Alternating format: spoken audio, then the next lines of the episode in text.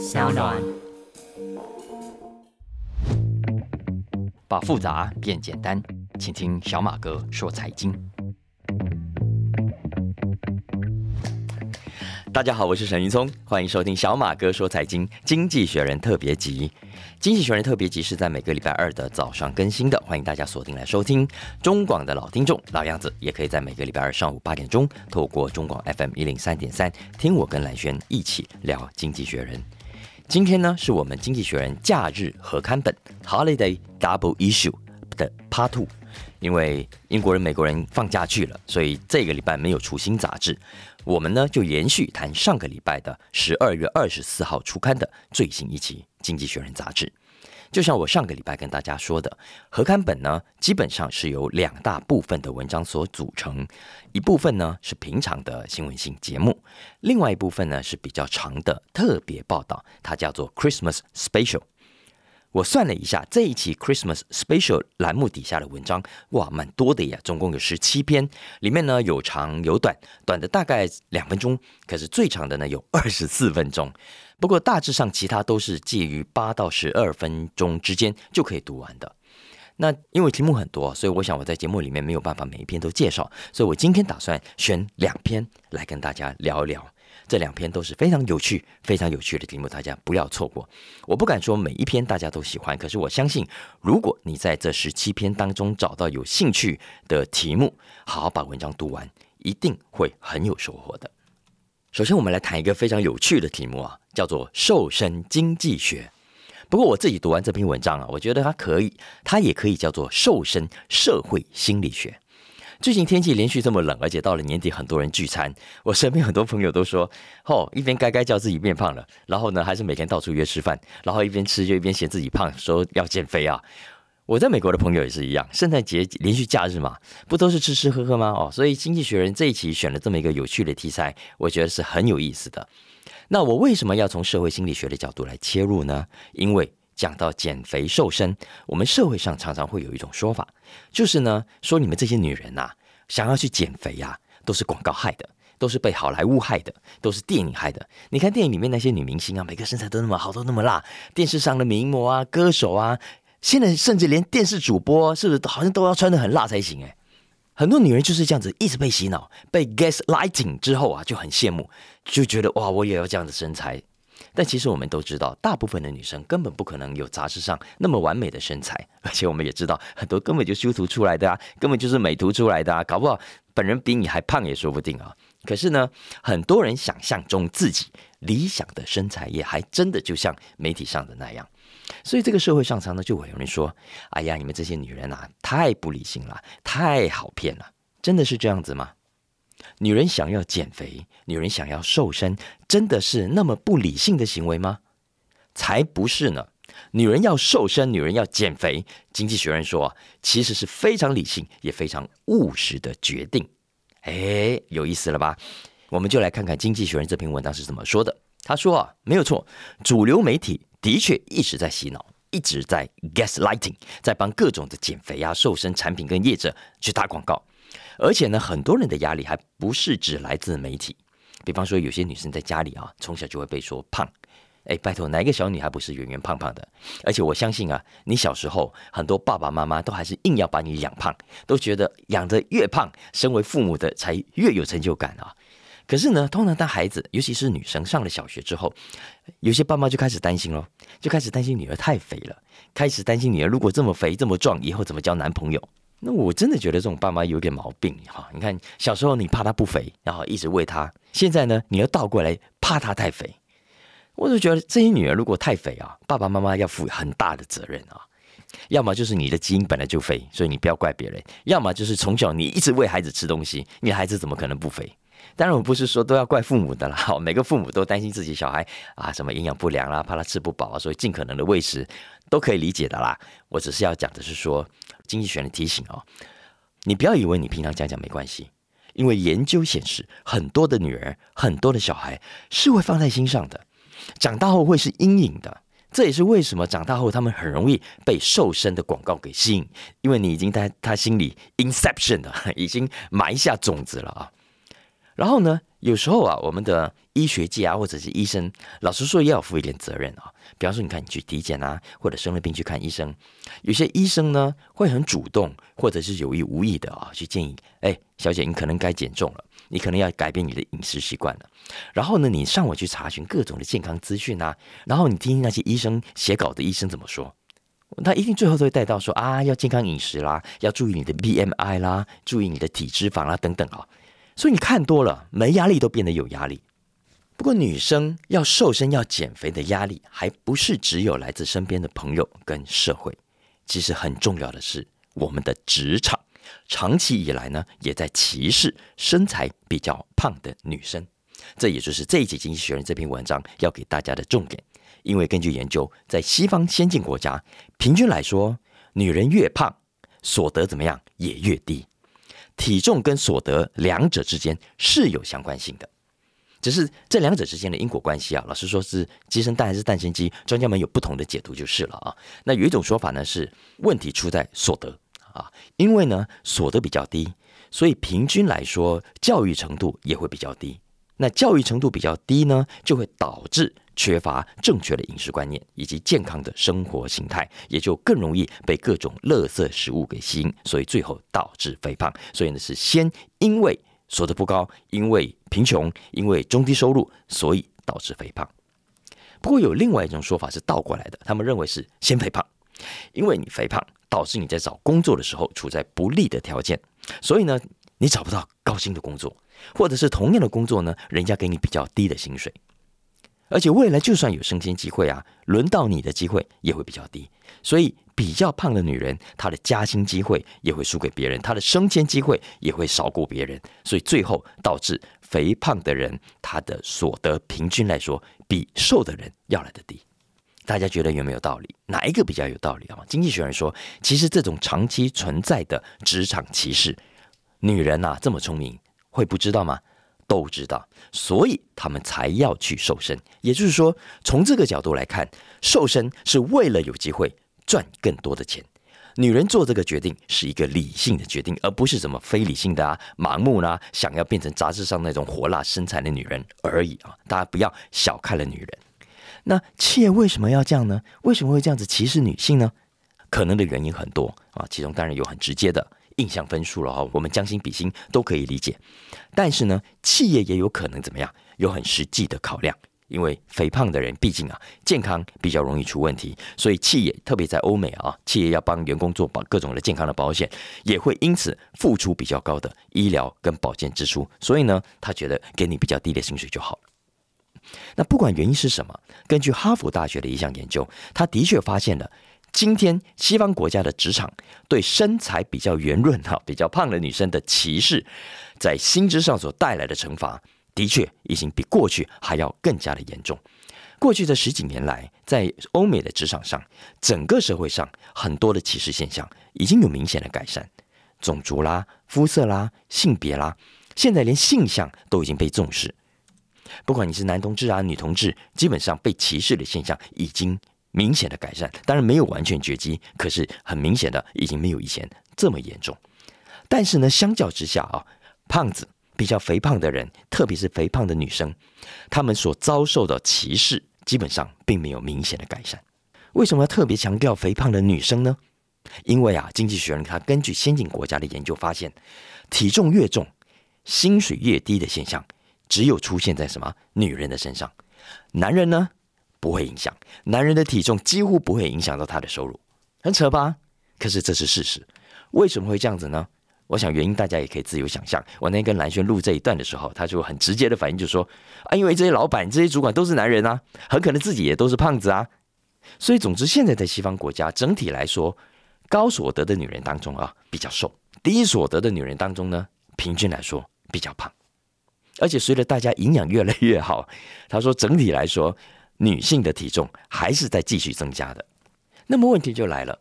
有人好奇啊，他说：“既然大部分的女人越来越胖，然后胖的女人比例呢也越来越高，那么请问我们这个社会会不会就比较习惯了呢？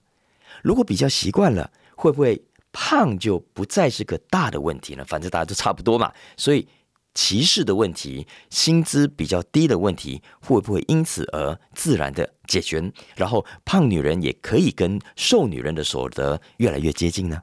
你觉得会不会？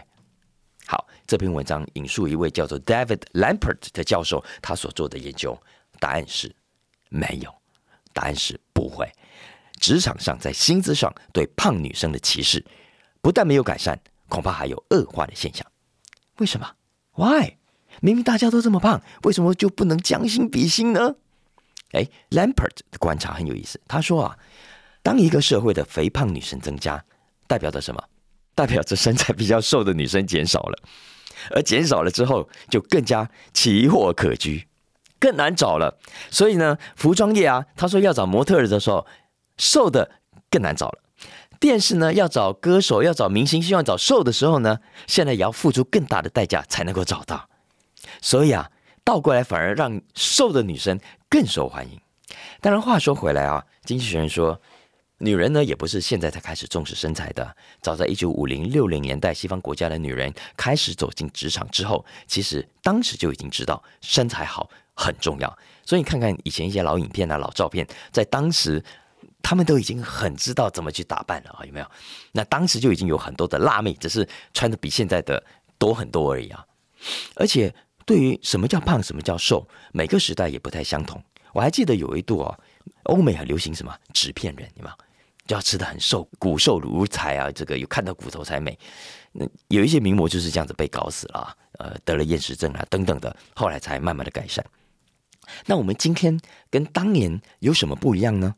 诶，有的，我们今天的瘦身方法不一样了，我们流行的减肥方式不一样了。过去啊，其实大部分都是很单纯的，哇，要大家减少食量啦，吃的少一点啦，有没有？然后多运动啦，然后这个卡路里高、热量高的东西少吃等等。现在这些当然都还是有，但是呢，多了更多的花样，比方说还要你同时做瑜伽啦。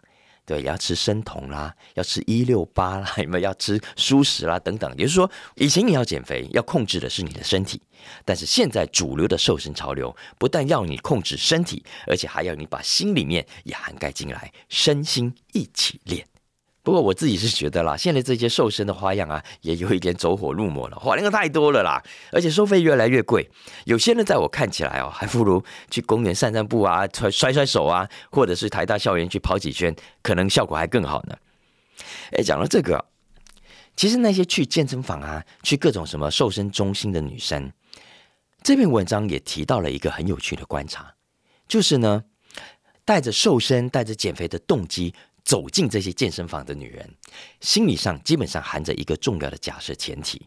什么假设前提呢？就是体重是可控制的，只要我照着做，只要我有恒心，我就可以达到目标。有没有？大家有没有觉得，通常这样的女生是觉得很有目的性的，是很有企图心的，是希望自己努力就可以达到目的的？可是经济学人倒过来提醒大家啊，当然有恒心有目标很重要。我自己身边也有瘦身很成功的人。可是经济学人要提醒的是，瘦身的意志力啊，可以操之在你。可是呢，瘦身的结果却不是可以让你全部掌控的，你是没有办法 total control 的。我我打个比方来说好了，如果有人刚好生病，或者是正在吃抗忧郁的药，那也因此而导致的肥胖。其实这就不是当事人所能够控制的。当然了，无论如何，瘦身或者不瘦身都是一种选择。我觉得，身为女人，你自己可以做的决定。那不管她是因为理性还是因为不理性，因为第一要知道，每一个人都一样，瘦身是要怎么样付出代价了，并不是说哦，我这个鞋子一穿了我就出门就可以瘦身了。不是的，你都要付出代价的。什么代价呢？第一，时间；第二，精力。以及第三，如果是去健身房这些，你还要花钱，所以你要投资。再来第二个，不要忘了，除了以上的付出之外，你还得有所牺牲哦。什么牺牲呢？我不是说什么牺牲时间啊，牺牲钱，刚才刚刚已经讲过了。而且我还不是说，哎呀，要牺牲吃很多美食的机会。这里要讲的牺牲，主要呢是时间成本，时间的机会成本。如果你不去瘦身，你不去做这些运动，你可以用同样的时间去做什么别的更有意义的事情啊？比方说，你可以多去看一场电影，可以多听一首音乐会等等，会不会对你的人生带来更美好的记忆呢？哎，带来更美好的回忆呢？如果是你，你要怎么选择呢？啊，以上就是《经济学人》这个圣诞特辑里面的一篇文章，有兴趣呢可以把它找来看，蛮好玩的吧？圣诞专辑里头啊，这种专题它所切入的角度有没有发现就很不一样？它会刺激我们换不同的角度来看待我们日常习以为常的事情。所以啊，看了这篇文章啊，我觉得以后真的不要太轻易的说出“哎呀，你们这些女人要减肥啊，就是爱美啊，被骗啊，跟随潮流很不理性啊”。相反的，你要知道。即便是在西方的先进国家，在职场上不会歧视肥胖的男人，但是却会歧视肥胖的女人。我们东方社会呢，有比较好吗？我我没有去找相关的研究来看啊。不过我相信歧视的现象是一定存在的。接下来我再选另外一个题目来讲好了，也是一个超级好玩的题目哦。大家有没有发现，最近在网络上，小熊维尼、小熊维尼出现的频率很高？Why？因为习近平，对不对？因为现在小熊维尼已经跟习大大画上等号了。对，这当然也是原因之一。不过大家可能没有去注意到另外一个原因，就是呢，小熊维尼的著作权已经到期了。从今年开始，小熊维尼已经是公共财，它不再受到版权的保护，任何人都可以使用哦，不再需要取得迪士尼的授权。这是为什么过去这几个月有很多的小熊维尼出现在网络上的原因。有些美国的业者甚至是用小熊维尼来当某种活动的赠品或者是促销的理由，因为呢，大家很熟悉的小熊维尼最早呢是在一九二六年出版的，而美国的著作权法所保障的期限是九十五年，也就是说，从一九二六加九十五等于二零二一，到二零二一年为止就已经正式期满的。小熊维尼从二零二二年的一月一号开始就已经是任何人都可以使用的公共财。但其实不只是小熊维尼哦，《经济学人》这篇文章里面就更完整的告诉大家，接下来几年还会有更多大家很熟悉的卡通、很熟悉的漫画人物，不再受到著作权法的保护，而会成为公共财，大家可以自由的使用。有哪一些呢？来，我们一个一个讲。比方说，下一个万众瞩目、全世界都在摩拳擦掌想要抢的主角是谁呢？来给大家一个提示，这个主角呢是美国历史上最红的卡通人物之一，也是美国文创输出产业里面的金鸡母，赚很多钱，每年可以为美国赚进超过五十亿美金。周边的商品啊，包括在台湾、香港、新加坡、大陆啊，都会卖的下下叫，每一个角落都有。它不是一个人，而是一只老鼠，猜到了吧？我讲的老鼠，大家就知道了，没错，就是米老鼠 （Mickey Mouse）。Mickey Mouse 是在一九二八年首度出版的，它即将在两年后版权到期，正式成为公共财。未来如果你要卖米老鼠的周边商品，嘿，可以开始准备喽！你再也不用给迪士尼贵到半死的权利金了。然后还不是只有小熊维尼跟米老鼠哦，接下来呢还会有更多同样大咖的卡通变成公共财。还有谁呢？比方说白雪公主啊，还有比方说小鹿斑比啊。到了二零三五年，还有谁呢？蝙蝠侠，Batman，二零三五年也要到期了，很刺激吧？所以大家一定可以想象啊，这些大家都很熟悉的卡通，很熟悉的超级英雄，将会一个一个的成为公共财。然后你看，对我们现在的创作，网络上的创作有多么大的影响，美国也会因此遭受的损失有多么的庞大。你看，我刚刚讲，光是米老鼠一年就是五十亿美金。然后蝙蝠侠也是啊，蝙蝠侠一部电影的票房少说也是七八亿美金哦。那当然，现在华纳预计呢会在二零三五年之前有时间再拍两部的蝙蝠侠的电影，然后捞最后一波了。接下来就已经开放了。那大家可能会好奇，嘿，这么肥的事情，美国人怎么会这么轻易放手呢？他为什么不修改著作权法，继续的延长版权呢？从九十五年再继续延长到一百二十年，甚至一百五十年呢？他为什么甘愿忍受这么大的损失呢？你想想看，未来米老鼠变成印度人的，变成中国人的，然后一堆的周边商品，美国人都赚不到钱哎，美国人怎么会甘心？当然不甘心。但是这一次没办法了，因为大家知道，我们现有的这个著作权法啊，最早呢，稍微讲一下历史，是在十八世纪美国跟英国借过来的，当时最早的保护期限只有二十八年。这个二十八年维持了很久，一直到二十世纪初，也就是米老鼠啊它们诞生的那个年代，才延长到五十六年。那这也是我们后来台湾在搞著作权法的时候主要的参考依据。但是到了一九七零年代啊，美国突然发现啊，五十六年说长很长啊，可是怎么啊，一转眼就过去了？你想想看，一九二八年出版的《米老鼠》加五十六，是不是就是一九七零八零年代？很快的就变成公共财了啊！所以即使迪士尼当时就很急，还有好莱坞其他的业者都很紧张，所以呢，就都跑去游说国会立法。把著作权的保护期限从当时的五十六年延长到七十五年，可是延长了七十五年就满意了吗？时间还是滴答滴答的走啊，而且走得非常快，一转眼呢来到了一九九八年，二十年又到了。如果再不延长，全世界就会有一堆不付钱的米老鼠，一堆不付钱的小熊维尼。所以啊，在当时呢，美国就把著作权法的保护期再延长一次，延长到今天大家所知道的九十五年。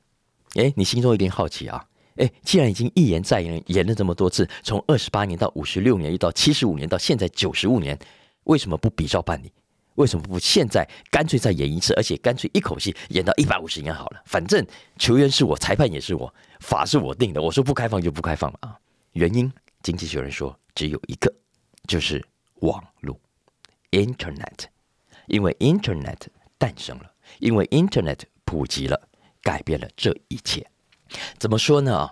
因为呢，在以前，其实一般人不是那么重视著作权法的啦，会关心著作权保护期限有多长的。老实说，就是三种人一，一种呢就是创作者啊，跟他有关；再来呢是学者跟律师，因为他们要研究这个法律；当然还有广义的出版业者，包括电影公司在内。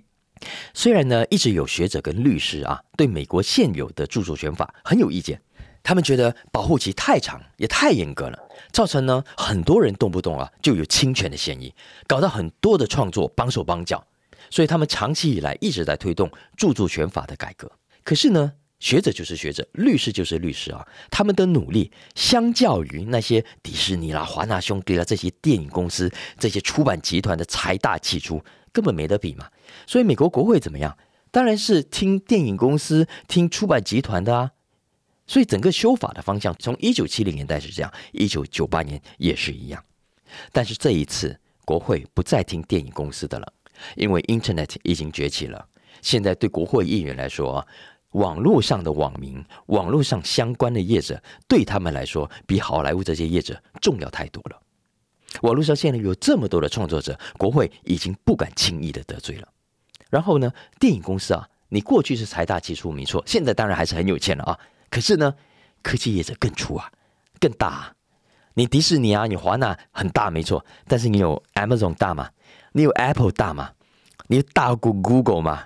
所以啊，这几年虽然电影公司还是很积极的要游说国会，要进一步要求延长著作权法的保护期。可是呢，没有成功。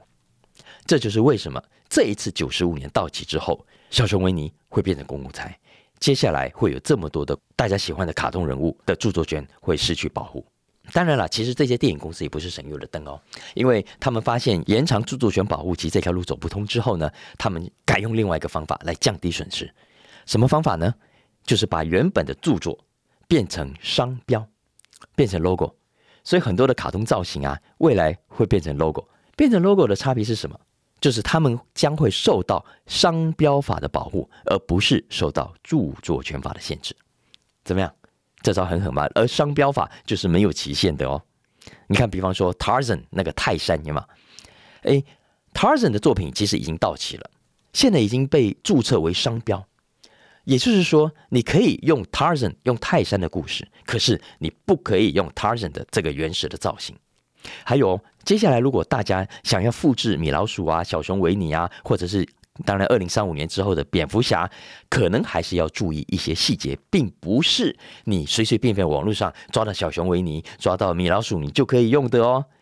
差别在哪里呢？来，比方说小熊维尼，小熊维尼版权到期的其实是。原本的画家 Shefford E. H. Shefford，他在一九二六年画的那幅作品，那幅作品是黑白的，是没有穿衣服的版本，不是今天大家所熟悉穿着红色上衣的那一只。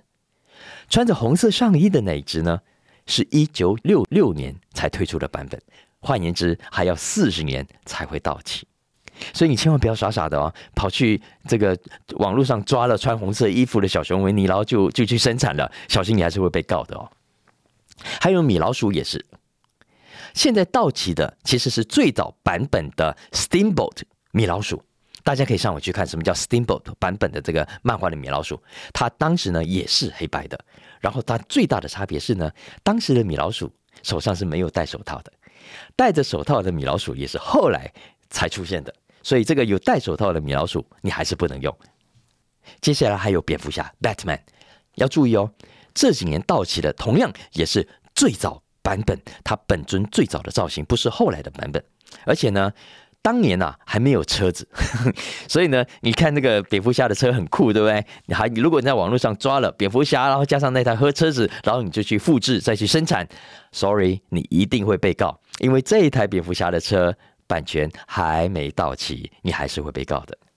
大家有兴趣可以去找这篇文章来看，或者是去网络上找更多相关的文章来看。